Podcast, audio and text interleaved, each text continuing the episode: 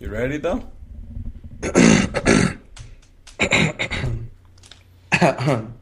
yeah, no, I'm good. All right. Uh, let me double check that this is recording. Yep, it is indeed. And one, two, three.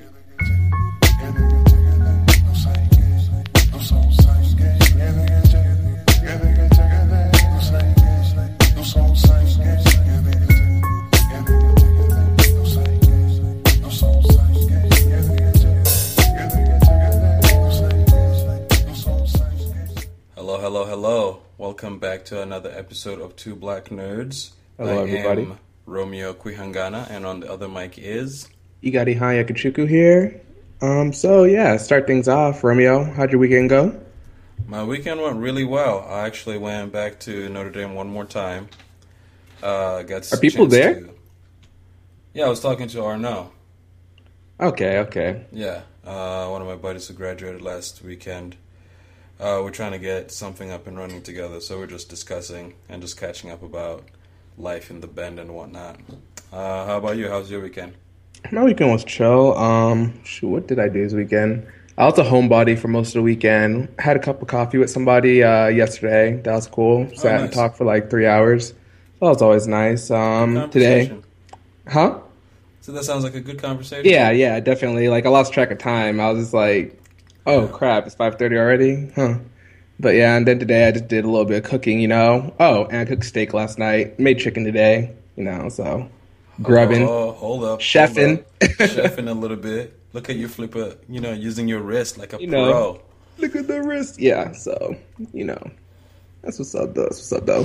That's good, But- man. Yeah. So I'm gonna go ahead and introduce this topic du jour. Without Du jour. further ado, here's You EI know. with topic du So- jour.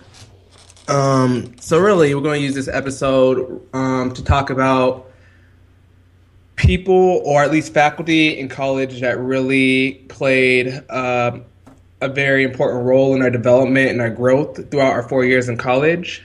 Um, this was really motivated by my design advisor passing away on Friday. He was suffering from ALS. in and yeah, Sedlack great man, and he really influenced me a lot in terms of my design and like um, my design skills. Even he was the main reason why I chose to go into design. So yeah, I guess we can start that off.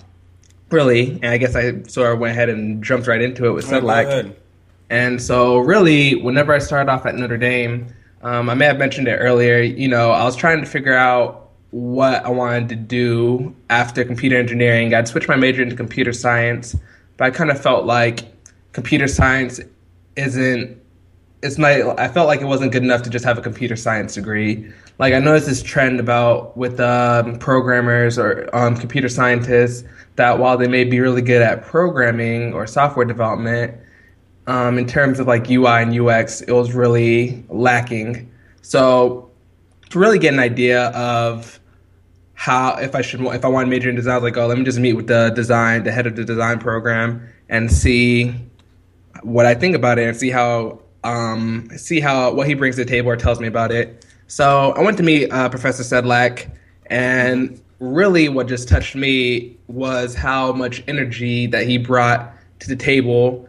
Like he was, you could tell like whenever you talk to somebody and how they talk about their program or Yeah. what to expect, you can like just tell in the energy in their voice how much they are pa- or how passionate they are about their program and about their students and really just feeling that energy from our initial meeting i was like okay sign this paperwork i'm doing this program and i'm going to like i know, I know i'm going to love it and i did it was great Um, and he was like, yeah what's up No, sir, I was curious. Um, sorry I cut you off in your thought. no no worries Uh, I was curious. At what time, like, what's the time frame of, of this discussion? Was it like end of freshman year, early sophomore year? uh, this is uh second no maybe late first semester sophomore year Okay. Yeah. Yeah. And ironically enough, Professor Sedlack was my design advisor after I formally added on that um, um, degree. And yes, I met with him every single semester. Always a good time. He taught me for intro to, um, well, visual communication design one, which is like introduction to uh, graphic design. And really, I couldn't like just even taking that one course if I look at my like design skills before that course and then after that course, they did a whole 180 in terms of just like quality. It went from being mm-hmm. mediocre to being like, wow, this actually looks like somebody with design thinking and design thought um, produced it. And it was just because everybody told me if you're taking VCD one, you have to take it with Sedlack. He's like the best professor out there. Like, don't get me wrong, the other professors are good, but just once again, you have these professors that are passionate about their teaching and passionate about um, their students and like taking care of them. And with that, like I can, that's why I, ch- so I signed up for his class. So then, uh, one question: So, is there a time, a particular moment that you can recall? Where you saw like that passion and that drive in him like maybe a time in class or maybe during your discussion? Is there like a particular thing that he did uh, something he said that marked you? I don't i'm just curious. I'm trying to think. Let me think. Um, that's a good question. Like how did he how did he review your work and how did you go about like you know when you put in your uh, portfolio work for review they have a particular way of making notes and like encouraging you. Like I just wanted to know how did that go about and how he went about it. That kind of motivated you, you know. Well, it's kind of okay. So this is like one. I guess um isn't isn't really directly answering your question, but I think it's related. Mm-hmm. No, so whenever it came to critique time in class, right? Yeah.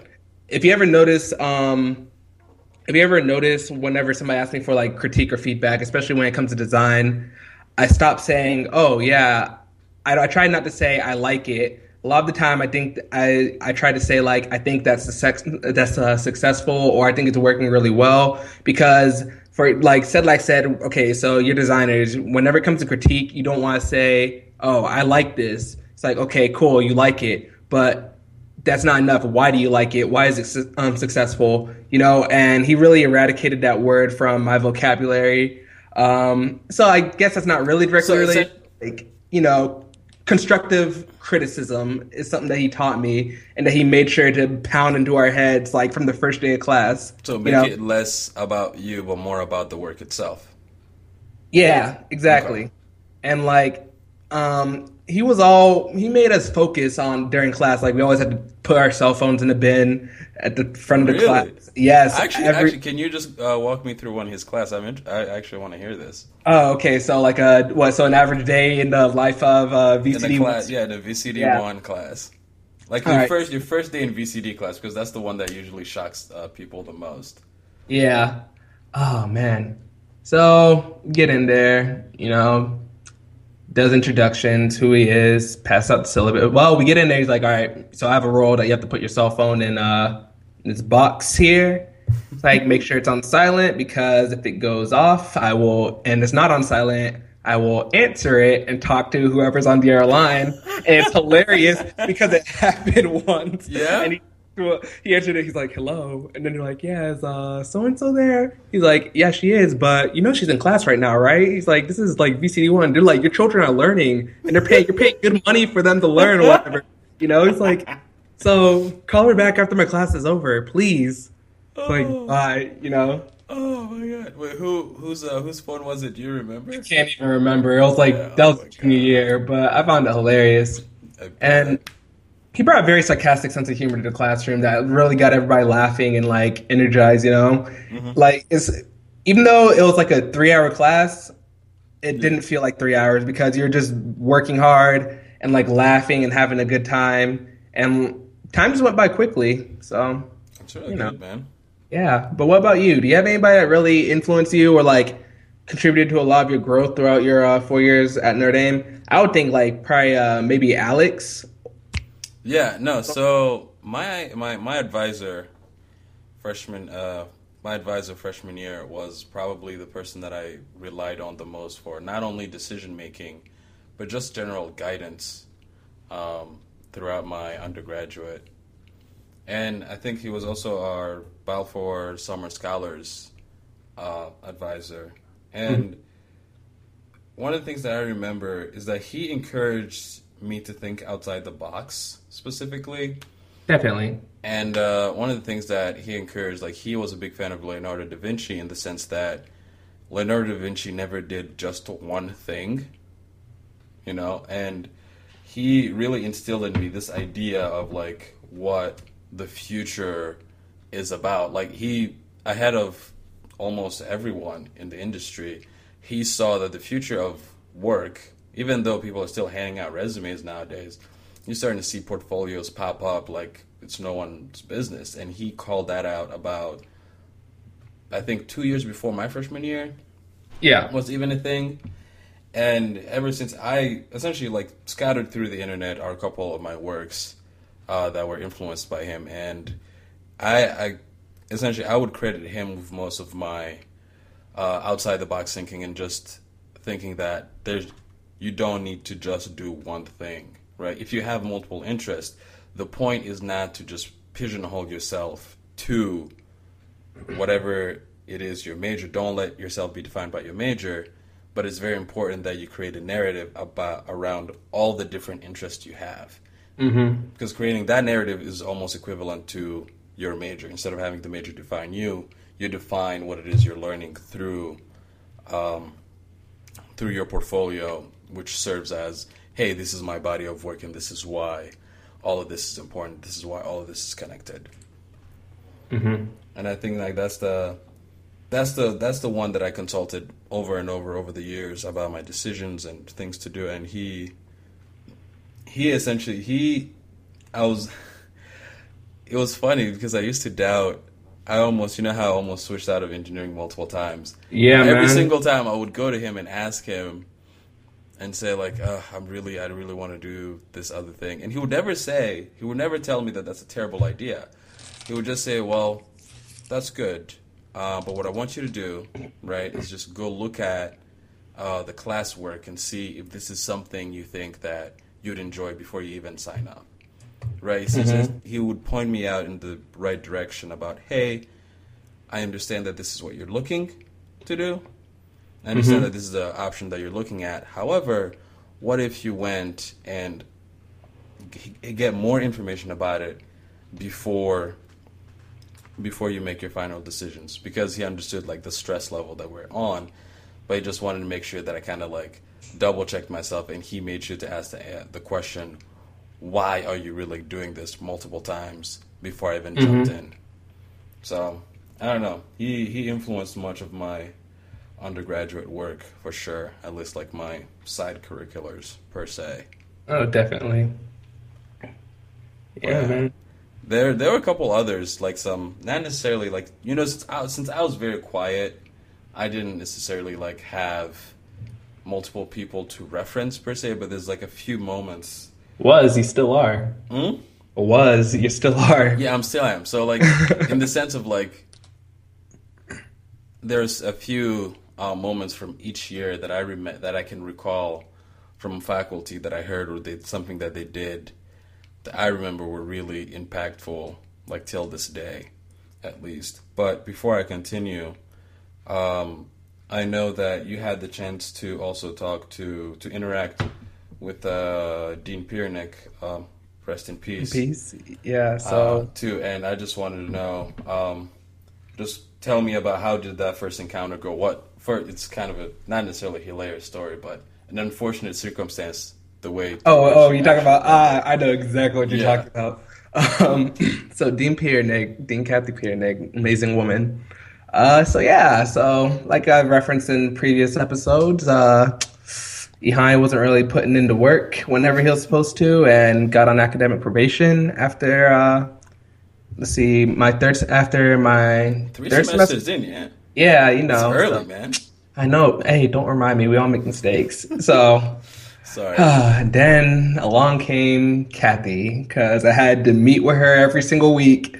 And I came in, she was just like, You're better than this. Like, that's like the first thing she said to me as soon as I walked in the door the first time. I'm just like, Oh boy. She's how did like, that make you feel? uh, well, at first I was just like, dang, man, I already have to hear from my parents. Now this, you know, like, Yeah. but she's like, you're better than this. She's like, we recruited you for a reason, you know, because they have like for especially like minority students, like they invite them to apply, et cetera, et cetera. And they're like, we we recruited you for a reason. And she's like, I know you're better than this. She's like, and I know that it may be hard adjusting to college and everything like that, but I know what you're capable of. We're not really, we know why we pick people, and you're going to be fine. It's like, I want you to be, meet with your professors whenever you are struggling or in classes that you think you will struggle in. um, meet with me every single week, and we'll like you'll make it through this. She's like, you will definitely make it through this. You're a smart, well-spoken young black man. And I know that you're going to go on and do great things. I was just like, oh, thanks, Dean Pieronek. She's like, yeah. So do what I tell you and like make sure you work hard. Meet with me every week. Blah blah blah blah. And I was about to leave, and then she's like, "And don't come back in my office with that 2.0 like stuff that you've been pulling like the last couple semesters." I'm just like, "I won't, I won't, I won't." Yeah. So I'm like, you, you know, end of that semester, old boy had a 3.1, so she, you know, and got me back on top of my game. And I was like taking, eight, I think I was taking 18 credit hours that semester, 18 or 19, one of those two. But yeah, and I had three one, and that was like that was my yo. That was like the start of my come up, you know. No, I remember. Yeah. We couldn't even see you. You were like the library was your backyard. Bruh, I mean, gotta do what you gotta do to get these uh these grades. Yeah. Um. So I had the chance to attend, uh, to go to the Notre Dame graduation, uh, which was a couple weeks ago, and uh, what one of uh, our the dean of electrical engineering said is that most of the people, like she was known as the in, uh, the enforcer, which is essentially uh, how you met her. Uh, unfortunately, I think for me, I only interacted with her once, um, but I saw that based on what other people have told me, I know that she was a really a great woman. Yeah, man. And she always wanted, she really knew how important education was in order to be like, or uh, how education can really influence success. Cause like even, I remember like the last, like I remember her last words to me were, cause I ran into her walking to class, uh, my final semester of college, and she was asking me, oh, so do you have a job? um, yeah, whatever. I'm just like, or what are you doing after graduation? I'm just like, oh, I just, this is like a couple, like a week or two after I accepted at uh, Watson. I'm like, oh, yes, ma'am, I'm uh, going to work at IBM Watson, moving to Austin, Texas. She's like, oh, yeah, great city. And she's like, and as much as fun as industry may be, she's like, go back to school, get more education, get your master's degree, or if you want to, your PhD. Just don't get too comfortable. So I'm just like, I'll think about it, Dean Pieronek, but you know, always looking out for me even until the end. And I really appreciate her for that, and I really am going to miss her though. Great woman. Yeah. But what about you? Who are some other people? I got one more, but I think I'm gonna give you. I'm gonna let you uh, Uh, tell no, about your other for people. me, um, I'm trying to I'm trying to figure out which one. I think one of the there's a particular there are a few particular. I'm not sure if I mentioned if I mentioned it. Um, Professor Hyder. Did I mention him on the podcast? Is he? No, he. You haven't. I'm trying to think who this guy Old is. Sounds familiar. professor. 8 a.m. Physics. Oh, I didn't have. I had uh Lannon. Yeah, you had Lannon, but so Professor Hyder before Lannon, uh, I had a 8 a.m. physics class, which most people didn't like. I don't understand why. I loved it. Ma- It's Mainly 8 because I'm a.m. a- son. mainly because I'm a morning person. I understand. uh, I think uh, you know near the end of uh, uh, first year physics, right? Second semester, you know how things get a little bit dicey with like the gravity rule and all the gra- the law of gravity. And uh, so, Professor, one Saturday, Professor Hyder just uh, held a like uh he held like a help session and just say, hey, you know what? If you need help, just come over on Saturday. I'll be here all morning. I'll help you guys out. Dude comes in Saturday morning. This is around like uh, 9 a.m. He comes Wow. in with like his little puppy dog, really cute dog actually. It was amazing. and this dude proceeds to like for three hours just answers every single one of our questions and everything that we were confused about. Right? He even gave us like example problems to double check and make sure that we weren't that we understood everything that was going on in class. And essentially, like for three hours, selflessly just came in and just explained things to us. And after that, I just that's when like I learned that professors are actually on your side, not necessarily against it. It's just that Yeah. it's really important to just make the first step of like saying, "Hey, um, I actually don't understand anything. Please help me."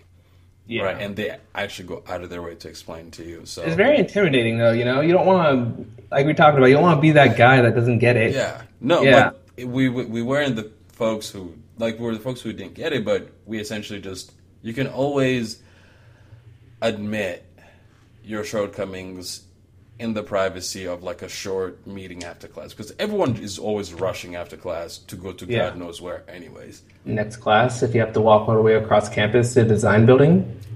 Yeah, hi. I'm just saying, most of the people, their class were in DeBart, going from the science building to DeBart, and you know what they did once they got to class? They would start texting. Yeah. And the reason why I'm upset at that is because I would walk slowly, and people would just be like, Romeo, why walk so slow? I'm like, you're just gonna get to the other class and start You're like- texting. There's no you know, you're like, where's the fire? Like, chill. exactly, chill. But besides the rant on people getting at me for walking slowly, Yes. Yeah. but I don't know. Professor Hyder just kind of he retired. I think uh, the year after he didn't retire. He just stopped teaching undergrad the year after that. But it was he. And he was definitely a good prof that I remember for sure. Uh, how about you? Chawla, man. Oh, Sat Chawla, The legend. he himself. yeah, Professor Chawla is uh, director of iCeNSA. I think he's director. It's pretty high up there. Was my research advisor for like two years, two and a half years or so. I worked in three research labs, and that was the one that I stayed in the longest. Dude is probably one of the smartest guys I've ever met in my life. Like, probably, I think he was like the fastest CS professor to get tenure at Notre Dame. It was like, got tenure in like two or three years or something like that. And he's like, has a chair position. Yeah, dude's really smart. And for those of you that are listening, that are in the data science like um, field, if you've ever heard of uh, SMOTE, it's uh, I'm pretty sure it's a classifier for analyzing uh, large sets of imbalanced data. Um, he invented that. It has like over, I think it has like 1,500 or over 1,500 like citations on uh, like Google research papers. So Scholars. Yeah, Google Scholar. Thank you. And yeah, guy's kind of like a big deal, and he just influenced me because he taught me like so. He really is a prime example outside of like you know other people like uh, Larry Page, Sergey Brin, blah blah blah blah blah. But he really showed me like the intersection of PhD slash research and entrepreneurship because this guy's getting millions and millions in grant money to further other um, other research, but he runs his own software, his own software startup that deals with like data consulting, like companies just like, oh yeah, we have all this data, and then or we need more like we need more analytics or something like that, and Smarter they can, like, algorithms. yeah, better or they can just bring them. They just bring them their data that they have, and they want to find like trends in. He's like, all right, well, we can find like we can find trends in this data for you. Like, yeah, no problem. And even I just learned that's where I got interested in like data science and data mining through his class, like through doing research with him and doing um various class work, um like courses like healthcare analytics that we took together and class. data mining my final semester. Um, dude really pushed me to work hard and challenge myself, and he's very eccentric in a, in the sense that he like he gives his students a lot of freedom. Like he's like, okay, this is what I expect from this project. Um, meet up with the grad students or whatever, and get something done. But like he's like, I want you to create um, a framework or web framework for um, comparing um, comparing and contrasting different classifiers on uh, different data sets. I'm just like easy. And what ended up happening was, you know, I just built it using Django backend, Ember.js front end, and it was really cool in that like nobody else would have thought about that. But like he didn't really tie me in a box saying you have to use this library or you have to use this programming language. He gave me a lot of creative freedom, and as Yeah. long as I was able to do good work, he would like, and he'd be always be like willing to meet. He's always traveling, but guy would always like if I need to like talk to him and get his advice on something, I'd be like, hey, um, Professor Chawla, will kind of like come meet with you. Like, oh yeah, just email uh, my assistant and we'll put time on the calendar. And Yeah. some guys like that, like I still keep in touch with him, talk with him. He's a good guy, good guy, definitely a good guy. But yeah, that's probably uh probably my third and final person that really influenced me during my time in undergrad and turned me into the person I am today. He really taught me that you can't really, I shouldn't really shoehorn or, um, you know, like Ambrose taught you, um, don't, Don't. put yourself into one box. Yeah. Um, he, no he's kind of the one that. that like taught me not to do that as well because he's the only like professor I really met that had an appreciation for my design skills as well. He's like, "Oh, you're a design major as well." He's like, "Great, I need a guy just like you," you know. so it's really good. It's really good. I think he like whenever I started doing research with him was kind of around the time. Well, no, maybe a little bit before that, but it's kind of whenever I started diversifying what I was doing, like doing a lot of side projects, doing a lot of research, et cetera, et cetera, to further refine my skills. Yeah, I think we're gonna have to do a podcast on. Um, did I think we just we did one on extracurricular activities that were purely non-school related. Yeah, but I But think we can we can about we can talk about the technical side uh, projects that we did and whatnot. Um, yeah, But to come back on topic, uh, I'm just going to mention two more uh, two more professors yeah. that Go ahead. I remember that I noted uh, before the podcast. Uh, the first one is also my research advisor, Professor Seabaugh. Uh, I did some undergraduate research with him uh, right after my freshman year.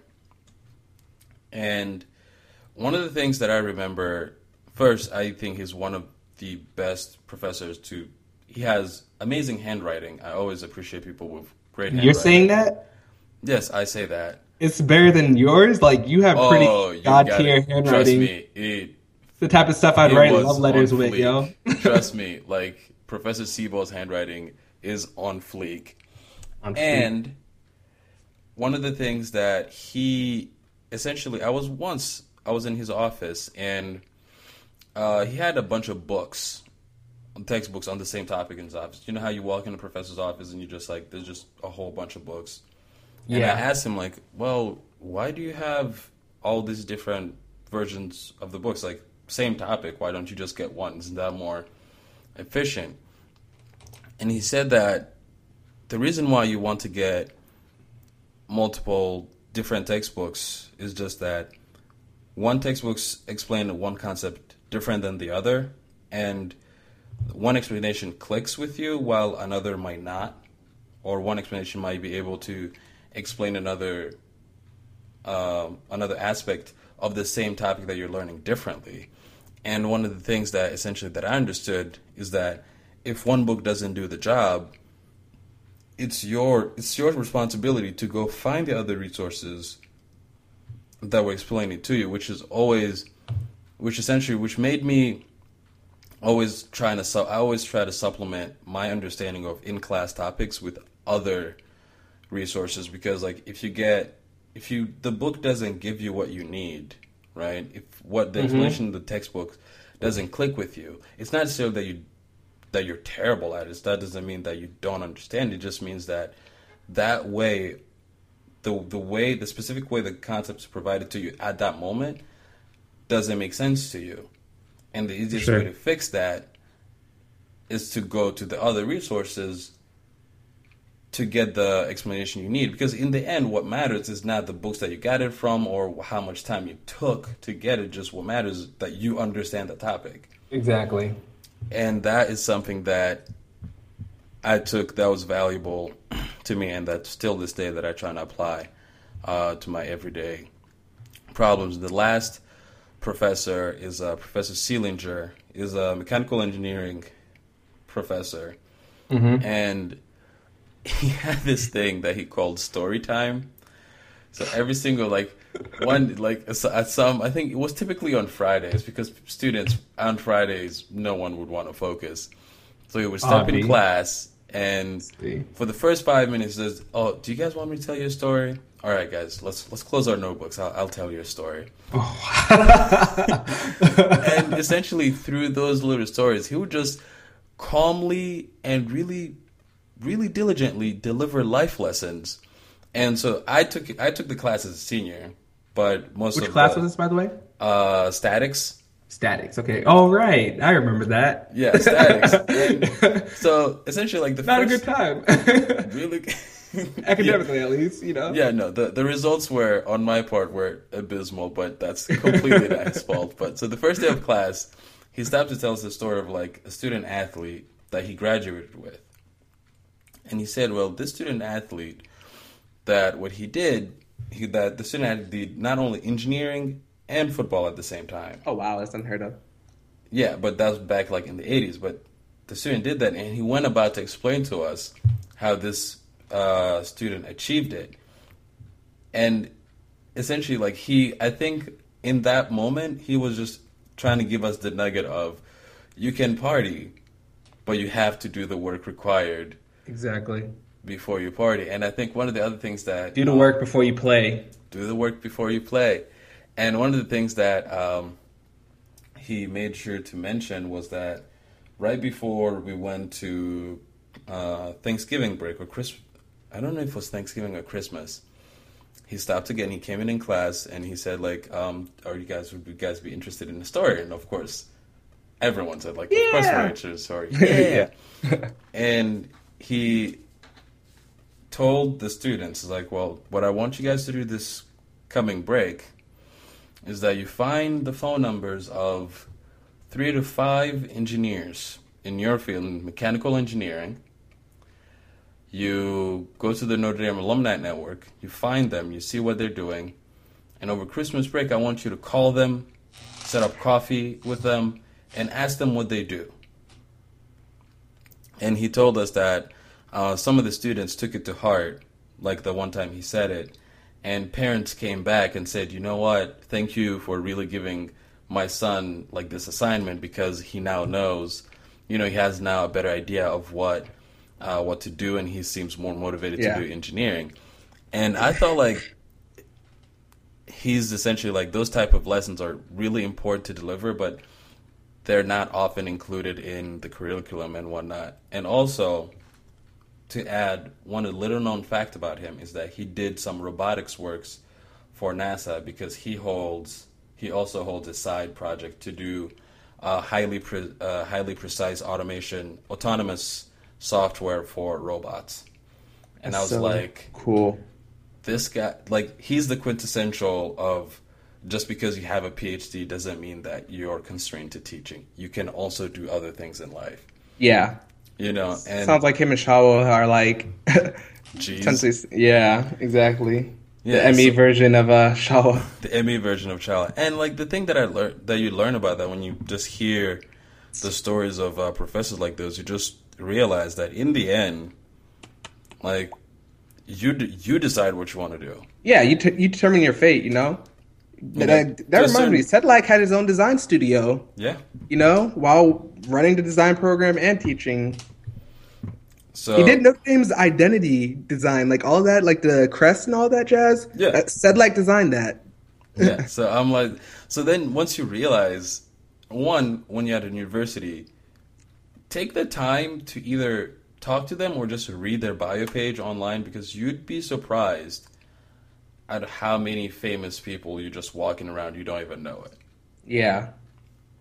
And it's always it's always impressive to hear their lives and just realize that you have so much there's so much you can do and just college is just like the tipping point.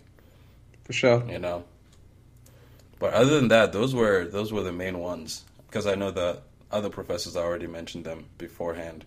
So I think um, those were those were the main examples that I can remember. That's what's up. That's what's up. I think it's good to like call it a wrap for this episode. Call it a wrap. And uh, this is a really great episode. And so, if you want to reach us and give us any feedback, Suggest uh, topics. suggest topics that you want us to discuss that we might have like um, an opinion on, email us at hello at twoblacknerds.com. Ihai, where can they reach you? So you can reach me at Kwuchu, K W U C H U, you know, on Twitter. Or you can hit me up on iheanyi.com, I H E A N Y I.com. And my name on Twitter is at Kwiromeo. That's K W I R O M E O. Website, domain exists, website inexistent. So hopefully we might change that in the near future. All right. And until next time, this has been Two Black Nerds. Take care, y'all. Peace.